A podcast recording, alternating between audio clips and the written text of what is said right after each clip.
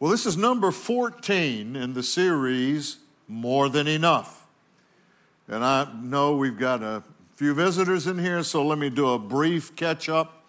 Uh, and for those of you that haven't been here maybe in a Sunday or two, just let me remind you that God introduced himself to his covenant partner, first covenant partner, Abram, as El Shaddai.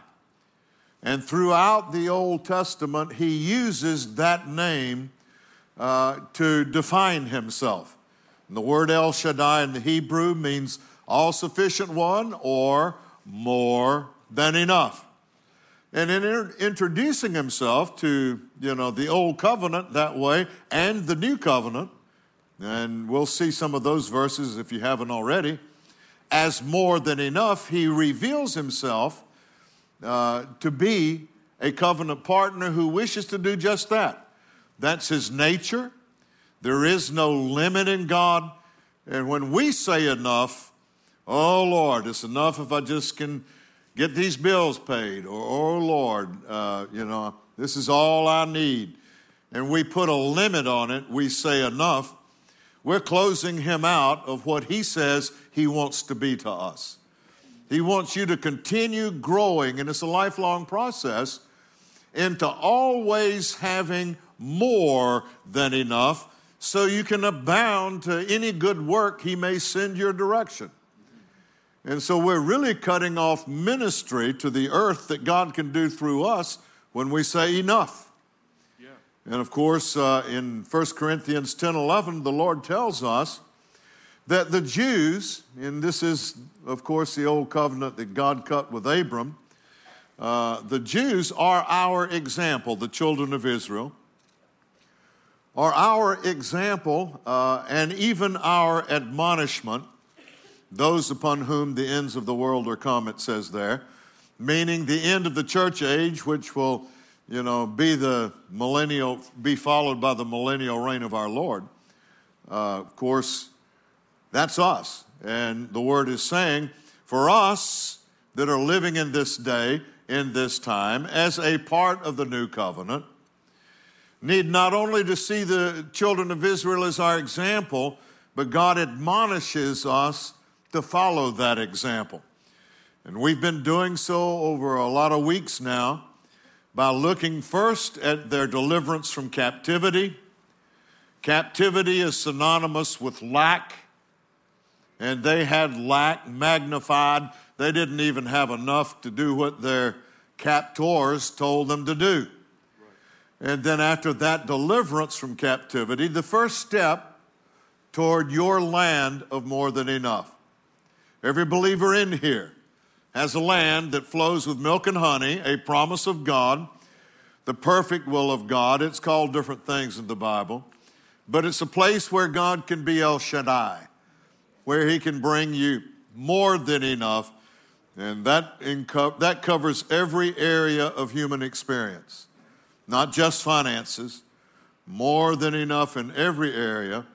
That's what He says He is to you and to me. And when we are moving in that direction, it's a lifelong journey. We first move out of captivity to the world, as that is what is demonstrated by Israel's deliverance from Egypt. Egypt was the world of that day. And so it's our deliverance from captivity to the world. And there are still Christians that have actually entered covenant with God that remain in captivity captivity to worldly ideas, worldly influences, the world system. Uh, but once deliverance from captivity is experience, then you enter the wilderness phase. And just as captivity is synonymous with not enough, the wilderness phase, a phase where it may not seem like we have the direction that we need to get to our land of promise. There, there may be a lot of questions as you grow in God, but He'll show Himself to you, He'll demonstrate Himself strong to you. It's also called the land of just enough. So, from not enough to just enough. And then, of course, as you transition from the wilderness phase into the land of Canaan, your land of Canaan, your land that flows with milk and honey, we see other principles involved that are going to illuminate uh, this journey, this phase of the journey that we're all going to be taking. And that's where we've been for the last few weeks since the children of Israel did uh, come to the Jordan and across the Jordan lay Jericho. A generation died off after 40 years, never having made it to the land of promise. But the new generations raised up under Joshua's leadership uh, were a different story. They are our example of once we have identified and begun moving into our uh, land of promise, the perfect will of God for our life, there are going to be some lessons that have to be learned in that regard. First few Sundays, we talked about the development of certain character qualities being a prerequisite to enter, in, to enter into more than enough.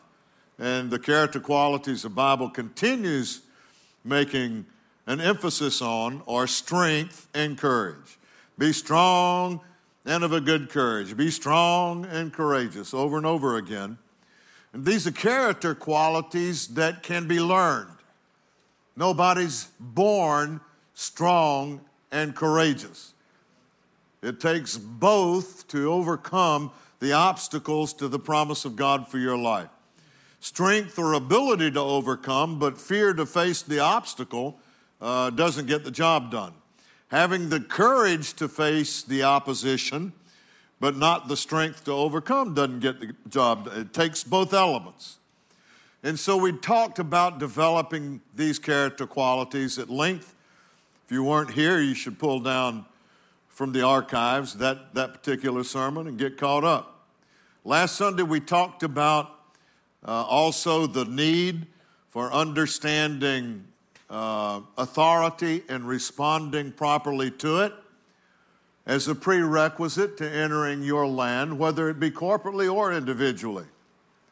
If you don't relate properly to authority figures, and of course, this includes many areas of our life. It could be parental uh, or family, it could be vocational, you know, the people that you work for, the managers above you. It can be civil authority, it can be spiritual authority, uh, which is where we spent some time uh, understanding these things. Is an imperative to being able to relate properly to authority. And, you know, that is a must to enter into your land of promise. And then we looked at, I said there were five points of preparation. We looked at the first three. There needs to be a physical and spiritual nourishing or nourishment that will prepare you for your journey. And it's an ongoing thing.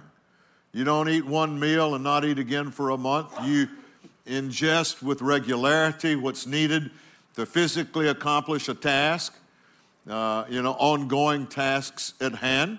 Well, it's the same with the Word of God. There needs to be a continual uh, soaking up of the Word of God, taking in of the Word of God to strengthen you spiritually. So we saw that there is nourishment as a first step to making any kind of meaningful journey. And then, secondly, we see in the preparation uh, arena, you need to know what the direction is. And thirdly, you need to know the timing. And we took this from their example. You know, when Joshua told them to prepare, you know, it was in all of these areas. And then, of course, uh, numbers four and five are what we'll be talking about today in terms of preparing. Preparing for your destiny, preparing for this grand thing that God has planned for you that eye hadn't seen and ear hadn't heard, preparing for the perfect will of God for your life, your land that flows with milk and honey. Let's look at Joshua chapter 2 and we'll begin reading here. Verse 1 And Joshua the son of Nun sent out of Shittim two men to spy secretly, saying, Go view the land, even Jericho. And they went and came into a harlot's house named Rahab and lodged there. And it was told the king of Jericho, saying, Behold, there came men in hither tonight of the children of Israel to search out the country. The king of Jericho sent unto Rahab, saying, Bring forth the men that are come to thee, which are entered into thine house, for they be come to search out all the country. And the, and the woman took the two men and hid them, and said thus, There came men unto me, but I wist not whence they were. And it came to pass about the time of the shutting of the gate, when it was dark, that the men went out. Whither the men went, I wot not. Pursue after them quickly, for you shall overtake them. But, but she had brought them up to the roof of the house and hid them with the stalks of flax which she had laid in order upon the roof. And the men pursued after them the way to Jordan unto the fords. And as soon as they which pursued after them were gone out, they shut the gate. And before they were laid down, she came up into, uh, unto them upon the roof. And she said unto the men, I know that the Lord hath given you the land, and that your terror is fallen upon us, and that all the inhabitants of the land faint because of you. For we have heard how the Lord dried up the water of the Red Sea for you when you came out of Egypt, and what you did unto the two kings of the Amorites that were on the other side Jordan, Sihon and Og, whom you utterly destroyed. And as soon as we had heard these things, our hearts did melt, neither did there remain any more courage in any man because of you. For the Lord your God, He is God in heaven above and in earth beneath. Now therefore I pray you, swear unto me by the Lord, since I have showed you kindness, that you will also show kindness unto my father's house and give me a true token and that you will save alive my father, my mother, my brethren, my sisters, and all that they have, and deliver our lives from death. And the men answered her, Our life for yours, if you utter not this our business. And it shall be when the Lord hath given us the land, that we will deal kindly and truly with thee. Then she let them down by a cord through the window, for her house was upon the town wall. She dwelt upon the wall. And she said unto them, Get you to the mountain, lest the pursuers meet you, and hide yourselves there three days until the pursuers be returned, and afterward may you go your way. There are two points in this account that I think need to be emphasized. I mean, there are more things that could be said. A lot has been taught about Rahab over the, over the years, a lot of good stuff. But we're talking about the final two points of preparation before you begin, uh, you know, this phase of your journey into the land of more than enough. And the first we see very clearly in verse 1. You know, he sent two guys out to spy out the land. And he said, uh, you know, go view the land, even Jericho. And so it says very simply to us wherever you think your, whatever direction you think your land of promise may lie in, whatever you think uh, the highest and best for God's li- uh, for your life, God's will is. And you know these things, we've talked about them in, in times past, but the strongest desires of your heart that are not inconsistent with the principles of God's word, the Bible says God gave you these desires. He'll begin orienting his, you toward his will for your life by just listening to what's in here. And essentially, uh, you can always, I think, corroborate, you know, the rightness of that direction with your natural gifting, spiritual gifting, because those things are going to be there as equipping for the journey you're to take.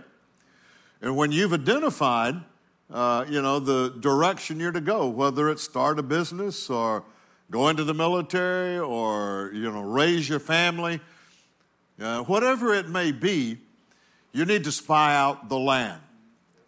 You need to identify the challenges, the obstacles, the resistance that you're likely to encounter on this journey so God can begin preparing you to overcome these obstacles give you revelation about how to. Just as surely as the captain of the Lord's host appeared to Joshua standing outside the walls of Jericho. When you've spied out your land, you've done your homework. And a lot of people don't like this, this part of it. They'd rather say, you know, well, I never liked reading that much, or I don't like studying that much. Look, this is your life we're talking about here. If you feel a desire to take your life in a certain direction, then there's going to be all kinds of educational processes, preparation perhaps, uh, just understanding certain business principle or, you know, learning about the challenges you're going to face so you can be getting ready for them. You need to do that. And this is not something I'm going to spend a lot of time on because I've already talked about this earlier. But if you're serious about pursuing these desires in your heart, then get off your blessed assurance and start learning what you're going to be facing. And just, you know, you can stop saying, Lord, I just wish you would open my door. He's not going to open my door if you're going to walk through it and fall off a cliff. You know, you need to know what's out there. Do what you can to, to acquire knowledge intelligence about, uh, you know, what it is you want to do. And that's the fourth point of preparation. I've already talked about it in more depth in an earlier sermon in this series. You know, when spies went out under Moses, I talked about this a little bit as well. I think the fifth and last point is the major lesson uh, that I'm going to take from the verses that I read this morning. It's what God emphasized to me. And it very simply is this that God will always provide key relationships in your life that will lay the foundation of success in taking your land. He will always provide key relationships, just like He provided Rahab for these two spies. And it was through Rahab that He brought not only protection from the other inhabitants who were looking for him, but delivered them from the hand of that king so they could return to their company with the information that was needed. And so God provided Rahab. Well, you can rest assured He'll provide each one of us along our life's journey toward the land of promise that we're uh, moving toward. Uh, he will always provide key relationships that will enable success if you identify that key relationship and if uh, you, you do some things that I guess you could call due diligence on your part. But essentially, um, the relationship emphasis is one that I just don't want you to miss. Because everything that has happened to me in my life that has advanced the purpose of God uh, or brought greater measure of His blessings into our lives have always involved other people. There have always been other people that God brought me into relationship with that, that enabled things to happen, enabled obstacles to be overcome. You know, and I could sit here the rest of the service and just line them up and give you the testimonies over the last 38 years of this ministry you know, how that, uh, how that has been shown true over and over again. And so you, your success is going to be unattainable. You will never know God as more than enough without these relationships being in place. So there's some things we need to know, and accordingly, uh, things we need to do to position our lives for God to bring these relationships to us and for us to relate properly to them. Be able to identify uh, these relation, these really important key relationships when they come and relate properly to them. Because they'll always be part of the journey that you make. So there's some things we need to know and do. And I think one of the first things would have to be putting more of a premium on cultivating relationships than most people do. Most people get comfortable with two, three, four, five comfortable relationships.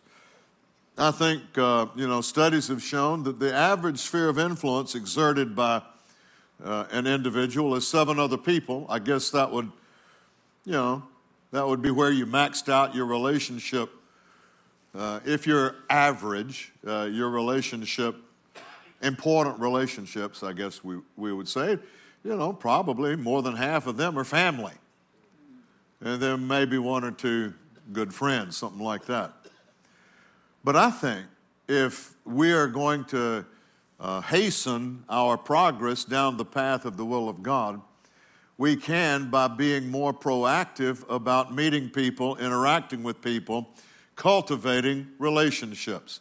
And it means we have to get out of our comfort zone a little bit because it's always, you know, a little uncertainty involved in introducing yourself to someone or meeting someone or going to a strange place where you don't know anyone. Uh, I mean, there are always some discomforts. The easiest thing to say is, well, I'll just, I'll just, I'll let my wife do that, or I'll, you know, I'll just pass on that. I'm introverted. I'm not much of an extrovert. I'm more comfortable at home by myself. These are mistakes, in my opinion. And uh, I think that one of the exhortations that Scripture makes to us in Hebrews, when it says not to forsake the assembly of ourselves together, has to do with putting relationships in place that God needs to take you to your land of promise. And of course, you know, don't forsake the assembly of yourselves together doesn't mean just get with any old Christian that lives on your block. He's talking about where he's assigned you. The word assemble implies there's a place you fit where you need to be assembled together, like a, what do they call them, erector set. You may not be that old, but uh, uh, building blocks, whatever. There's a place for you to be. And so don't fail to assemble or come together where God has called you to a particular company. This is one of the things that uh, church is intended to serve. You know, is to bring people together with the kinds of gifts and anointings and understandings, all predicated on the principle of God's Word, that others would need in order to achieve their destiny. And those others out there include people that you may need to, you know, see your destiny come to pass. Yes. And so, understanding the importance of relationships is huge. And of course, I think that uh, there are two principal building blocks to successful relationships. And you probably could guess what they were because I've preached these things for a long time. But the first is the love of God. That is uh, the primary relational mandate. And this isn't a hug and a kiss. You know, that's phileo or eros, a different kind of love. But the word agape means give. The people that you give to. Well, I don't know what you mean, Pastor. I don't, I don't know. What, what do I give to somebody? Well, just give them a little courtesy, give them a smile, give them an ear, give them acceptance, give them encouragement. You can give a person a whole lot in the first five minutes of conversation you know, in the ways that I just mentioned. Now, as the relationship grows, you may be able to give in a more specific, practical way, maybe financial, maybe training, maybe, you know, a partnership in a joint venture. I don't know. But you start out a successful relationship by always giving. When you go someplace, where there are people and they're, you know, maybe a little uncomfortable, uh, and you'd rather stay at home and be by yourself, you think about it before you go there and put a smile on your face because you're giving nobody anything but sour grapes if you go in there looking like you do now. put a smile on your face and when you when you see somebody don't avert your eyes Look them in the eye and say, hey, man, I'm Mac. Who are you? Hey, good to meet you. And did you hear this joke, Joel? Uh, uh, you know, whatever. whatever your anointing is. That's my anointing. But anyway, seriously, these are things that uh, we all need to be better schooled in and more conscious and aware of. Go where people are, give them an ear, give them the courtesy of listening to them before you spew out everything you want to say about moi, you know. Um, I could really get off track with a lot of this, but I'm going to try to stay tight to the schedule here. Uh, basically, just start putting a premium on relationships and go places where you can make them and know that love is always the foundation of and primary connection to a good relationship with somebody else. But there's a second element that I think is key to the kind of relationship God can use, and that's trust. So you're going to have to be conscious of trust building. Love is the way you build the bridge to another person, but they don't know you yet. And before there's going to be anything meaningful either of you can do for the other, there has to be mutual trust.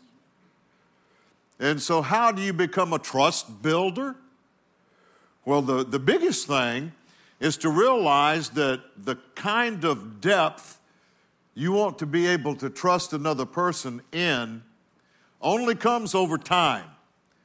When, you, when they have observed consistently your behavior, your character, the way you react, uh, you know, over time, your consistency will bring a trust that they really do know who you are and that you can be counted on. And of course, uh, there's short term trust. And I almost hesitate to mention this because it can be used wrongly. But self disclosure early in a relationship to the right degree can be a way to build short term trust.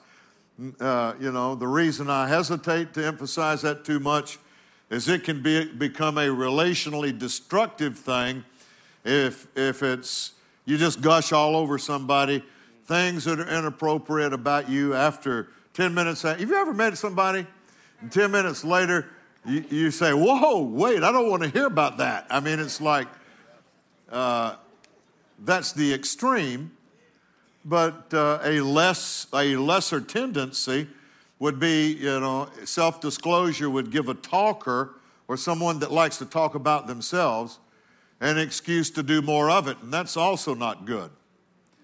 I mean just giving somebody your spiel your life's history and uh, you know but never even asking them much more than what's your name uh, says things to them about who you're most concerned about.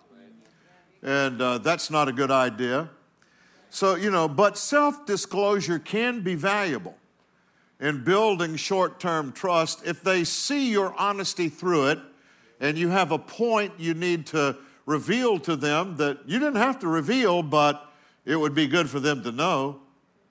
Not digging down into all of the morass that of, of wrong things that may be there. But then as time passes, more and more disclosure can be entered into in an, an appropriate way. And I think a person that thinks about this for more than five seconds can understand that. You get to be with somebody for a few weeks, then you can tell them more about yourself than you did when you met them. You know, uh, and these are important understandings, but the greatest enemy of trust is one of the more common practices, according to studies that have been done among all people, and that is to lie. Because if you don't tell the truth, and you know, most people, you'd ask them, are they truthful? Oh, yes. Yep, yep. I tell the truth. In love, I tell the truth. And, but most people don't. I mean, truth can be shaded in a way that seems okay to you. But, you know, if you're not uh, telling the truth, for whatever reason, you didn't want somebody to see something about you that wasn't too attractive, so you made yourself sound a little better, or you felt like if you shaded the truth just a little bit, then they would be more inclined to do something else you would want them to do. I mean, the list goes on. Most people are not truth tellers the majority of the time. Maybe on the big subjects. I didn't kill anybody today. I didn't steal anything yesterday. A whole week's gone by, uh, you know, but since I did something really bad. Well, the truth is what sets a relationship free. That's what the Bible says. The truth sets you free, it will set a relationship free. Lies will destroy trust, and a meaningful relationship is impossible. You know, so, you know, that has to be something that, that we think about more long term. Because a lot of lies, you know, seem insignificant. You know, uh, you didn't want to hurt somebody's feelings, so you lied, you know, about uh, whatever. Maybe you were 15 minutes late, supposed to call them, I don't know, whatever, and you didn't. And so, to, you know, so you don't hurt the feelings, you just say, well, I, I got tied up doing this or that or the other.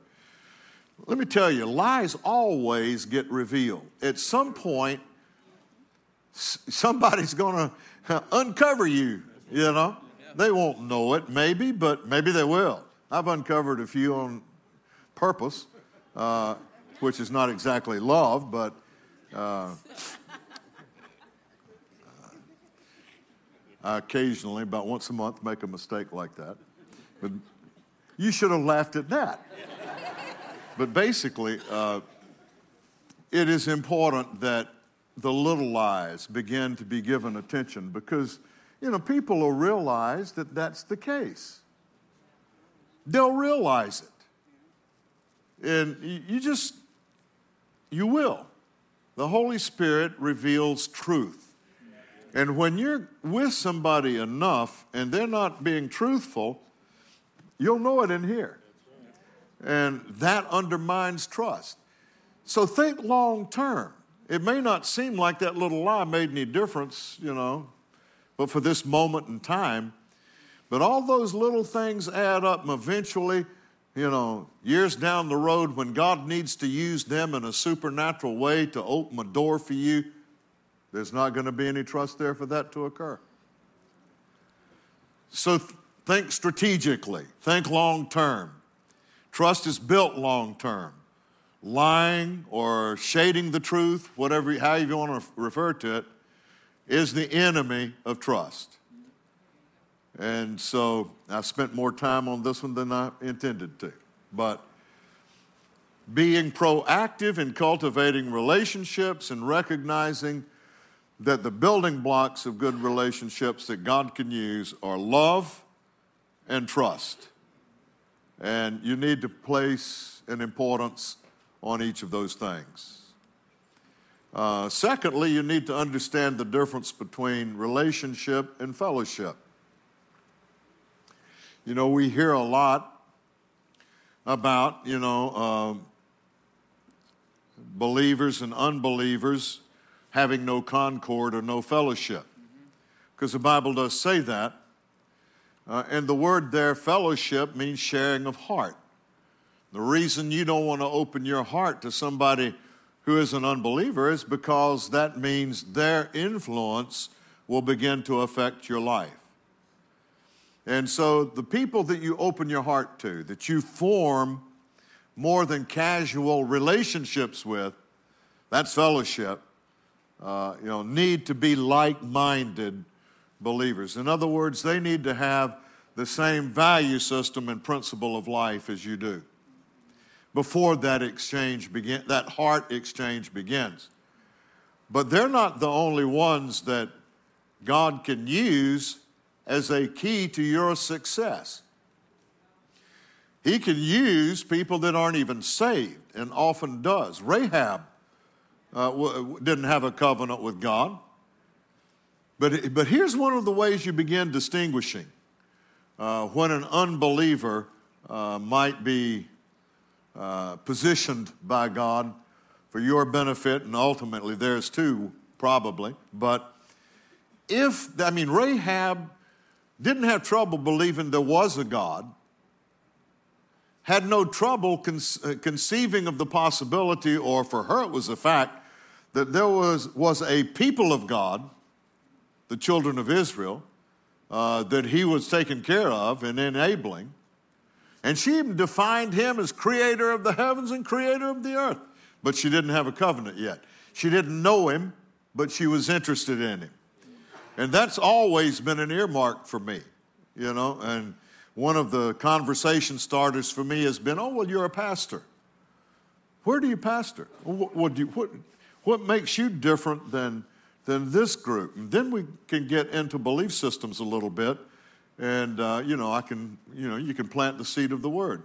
But I don't think you have to be a minister for that to occur. Uh, I think people will recognize something unique about you, and uh, you can make sure they recognize it in the first couple of paragraphs in an uninvasive, non manipulative way.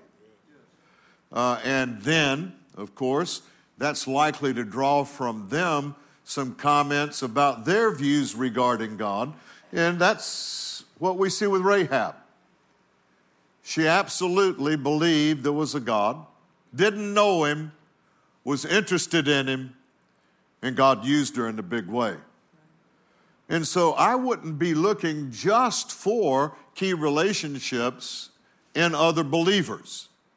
He will use other believers more frequently than anyone else because that should be uh, definitive of the crowd that you hang out with anyway. Uh, but he will use people in the workplace that aren't saved, that don't know God. He'll use people in any walk of life that He can influence through you, or probably already has made some strides in that direction through other people. But at any rate, you need to know the difference between relationship and fellowship. Don't shy away uh, from relationships in favor of just people you can fellowship with.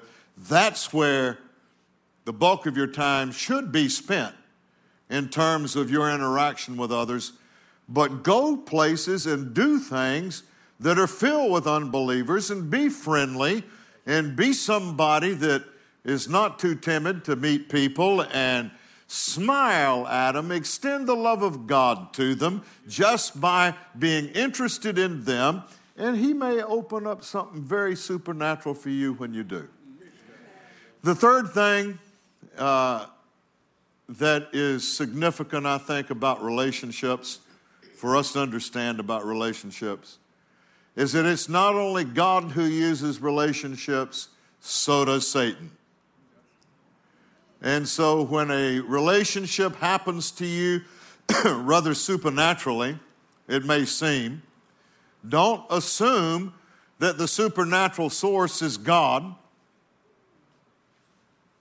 and, you know, uh, be mindful of the fact that you're going to have to take a litmus test of relationships. You're going to have to make a judgment.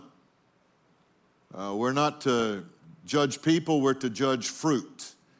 And we'll talk about the fruit you're to judge momentarily, but basically, uh, you're going to have to distinguish between you know, a godly source of influence and a demonic source of influence. And the demonic source never looks like a demonic source, it always looks pretty good. Bible calls it good words and fair speeches. But, you know, um, I, you know, I have a, a good friend who um, could give this testimony, I think, to a degree. Uh, but, you know, she, a single gal, uh, stepped off a curb, almost got run over by a truck that had been parked but started up just as she stepped down. And the guy got out, and man, he was all uh, apologies. And then he saw that she was pretty, and so he said, Hmm, it must have been God that had you step out in front of me. He must want us to meet.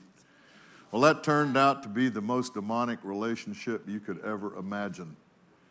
and in, you know, in my humble opinion. And I am humble. But uh, it goes to serve the, the truth that you, you got to know what the source of influence is coming through a person. Is it Satan? Is it God? And there's some things that you can know. I mean, you know, you can use to help you know that. And the Lord said, You would know by the fruit in the Word of God. You're not to arbitrarily judge people, which we tend to do when we don't have enough information, especially to make any kind of valid judgment anyway. And you certainly can't judge by what other people say because the word makes it clear that good words and fair speeches can deceive the hearts of the simple. Uh, so, what do you judge? You judge the fruit of a person's life. And it's not just anything that you might think is good. There's a particular kind of fruit that he says we need to judge. Look at John 10:10 10, 10 for a moment.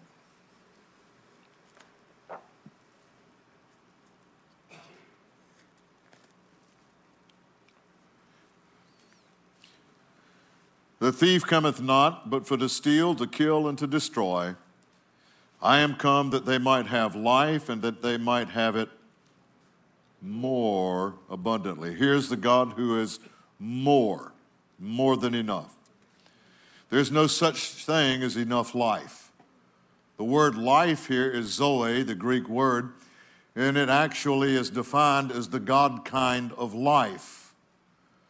And of course, God isn't one dimensional, It's not just about eternity with God. Uh, there's also a qualitative consideration. It's called the God kind of life. Life as God has it, according to W.E. Vine's expository dictionary. That's what Jesus came to bring you. God, life as God has it. How does God have life? I mean, is he sitting on his throne with the sniffles or a cough right now? Or is there a labor shortage in the angelic host and a strike going on? Or, oh, come on. These things are just ridiculous. He has life in a way that he wants to impart to you no sickness, no disease, no lack, peace, joy, contentment. I mean, all of these things are part of Zoe life. That's what Jesus came to give more abundantly. In other words, you will never have enough. There's always more than you have available to you of all the kind of life that Jesus came to bring. I mean, this also tells us if there's, you know, uh, if you lost something, it was unjust, it got stolen, you got manipulated, defrauded, whatever. If killing is involved, you know, uh, destruction of some sort, you know where it co- it's coming from. It's coming from the thief. Don't let religion screw up your theology. Please. But that's not what I wanted to talk about. He said, I am the good shepherd. The good shepherd giveth his life for the sheep. But he that is a hireling and not the shepherd, whose own the sheep are not, seeth the wolf coming and leaveth the sheep and fleeth, and the wolf catcheth them and scatters the sheep. So a wolf in Scripture is symbolic of division scattering and dividing. That is the enemy's only strategy for slowing down, or in his deceived thinking, stopping progress toward his destiny, which is the lake of fire. It's his only possible strategy. Jesus said, A house divided against itself cannot stand. Plainly and simply, whether it's a literal house occupied by a family, whether it's the house of God. You know, it doesn't matter what kind of group you're talking about. If that group is divided, if it's a group of two or 2,000, it doesn't matter. If the group is divided, then that house can't stand. Period. And so the only strategy for holding back the tide of believers that would you know, continue expanding the kingdom of God in the earth is to keep it divided. Because a house divided against itself can't stand. Punch the person next to you and say, Wake up, bozo. No, that's a bad word. It's not a bad word, but it's an inappropriate word. Wake up, sweetheart. You're missing something important. Basically, we have the opportunity to understand that division is always the fruit that will identify the enemy.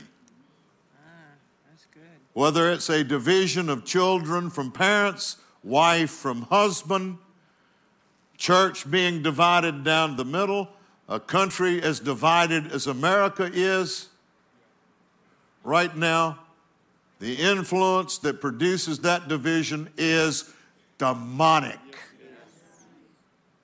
And believers can yield to being used by the wrong spirit to exert an influence that is divisive. So this isn't something where, you know, uh, you can identify the source and therefore know what the problem is.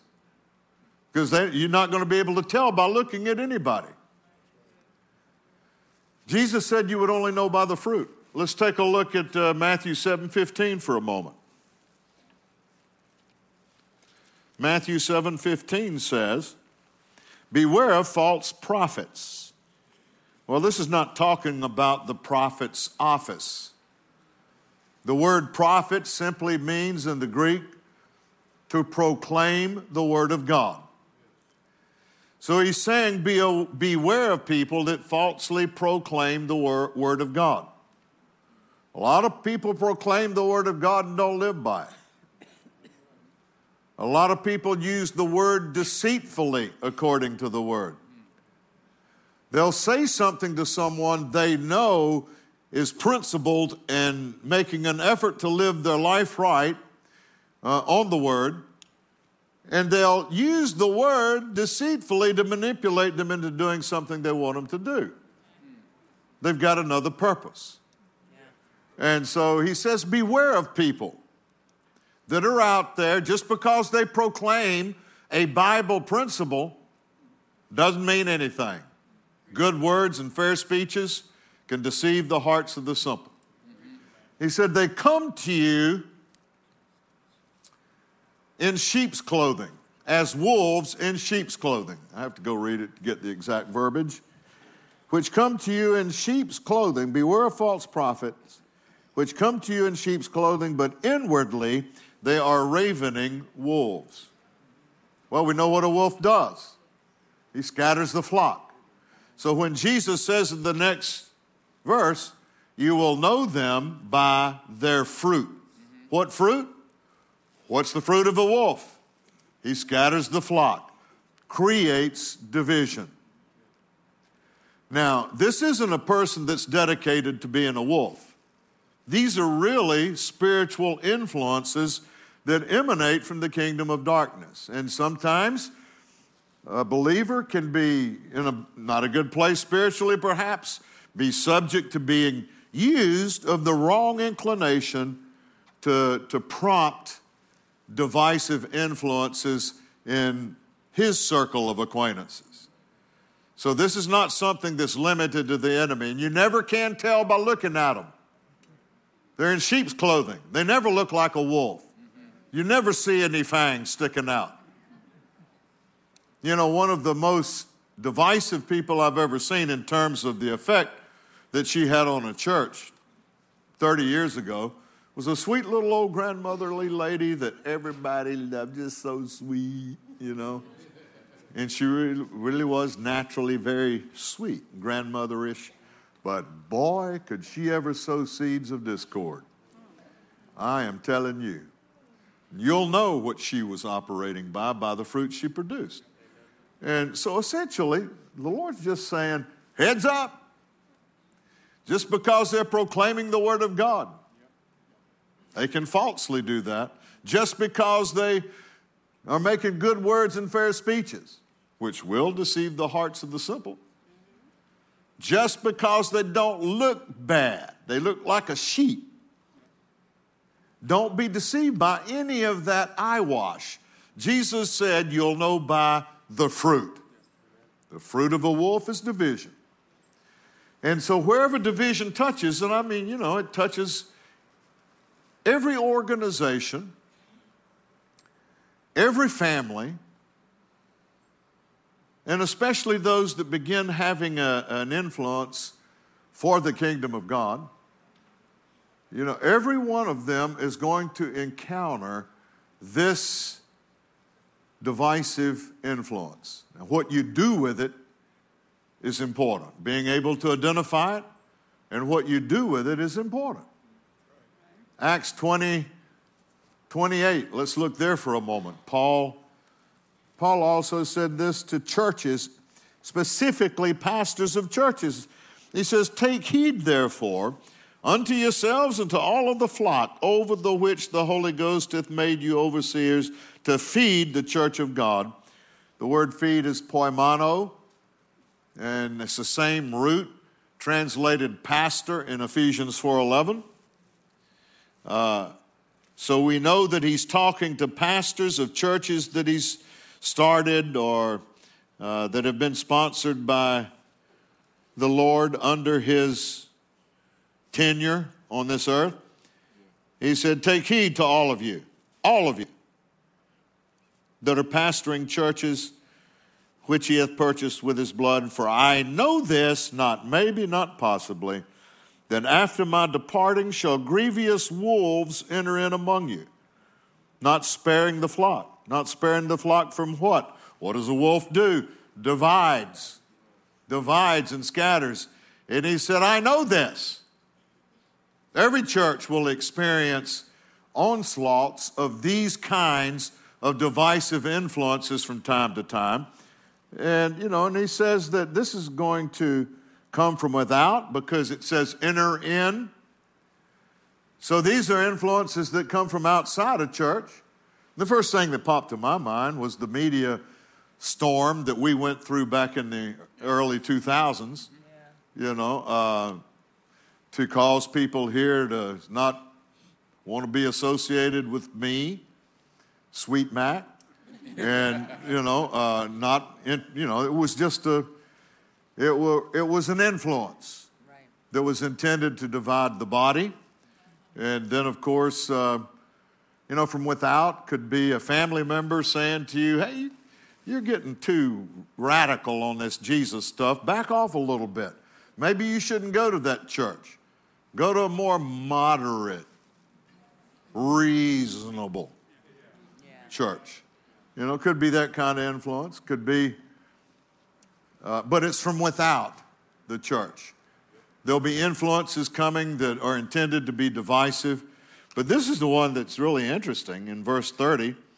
He says, Also of your own selves shall men arise, speaking perverse things to draw away disciples after them.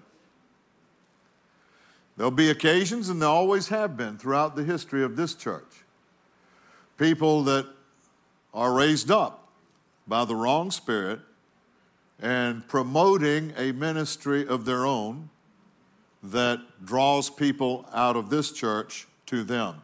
That's right. And you know, it's really a sad thing. I saw one church a couple of decades ago. Uh, this happened. A guy that, you know, anointed young guy. Uh, you know, he good with words, good words, fair speeches. And he drew about half of a congregation to another location, started a church, but he didn't have enough sense to realize that he was doomed before he ever started. Because if you, if you have to start a church by splitting another church, guess what kind of history your ministry is going to have? One division after another div- division, strife and contention. And so, you know, he divides this church, and about a year later, his church divided, and he started another work, and that divided. Because you can't sow without reaping, it would be a mockery to God. So, you know, uh, but unfortunately, this kind of thing is part of the enemy strategy. There's, there's a lot of good people that have gotten sucked into this scenario So we're not after people. We're not wrestling against flesh and blood. But we need to recognize this kind of divisive influence at the earliest stage we can because otherwise it will produce uh, the, the result you don't desire. I mean, it's going to keep you out of your land of promise. God, through Rahab, protected and delivered. Had it been any other person in the city of Jericho, then Satan would have been able to capture and divide them off from their company, the children of Israel, and keep the intelligence from getting back. It's always going to be necessary to identify division when it raises its head. Uh, let's look at one last passage in Romans 16. So, what happens when you, you bump into it? Romans 16, 17 says, Now I beseech you, brethren, mark them which cause divisions and offenses. That's the wolf spirit that we're talking about. Contrary to the doctrine which you have learned. Everything about the word teaches us otherwise, teaches us unity in one accord, one heart, one mind, striving together for the faith of the gospel. That's the doctrine we've learned. So when you encounter those who are creating offenses and divisions, those always go hand in hand. He says, mark them and avoid them. Marking is not public humiliation. It's not marking somebody publicly as a wolf. It is the word mark means to distinguish or make mental note of. So you make mental note of it when you see that this person always creates offense, contention, strife, always there's this specter of division wherever he goes hanging over his head, then what do you do? You avoid him. You don't go try to talk to him and tell him how wrong he is. You don't go try to love him. It's interesting that the word says basically avoid him because it's a poisonous thing that will affect you. And, you know, I think also perhaps because the Lord's interested in getting him out of this profile of making, you know, causing division or strife. And it may be when he realizes that he's alone. He's been isolated. He might realize he's isolated himself and take a look at what he's doing. But, you know, I used to think to myself, I mean, this, this is significant because, you know, uh, the, the knee jerk response to a religious mindset would be just love on him. Just go love on him. God cares about him. Let's, let's reason with him about what he's doing. No, that, it's likely that he will influence you in a negative way as opposed to you influencing him in a positive way. You know, that's what the word says. Holiness is not infectious, but unholiness is. And so this is the way you respond when you see those kinds of things.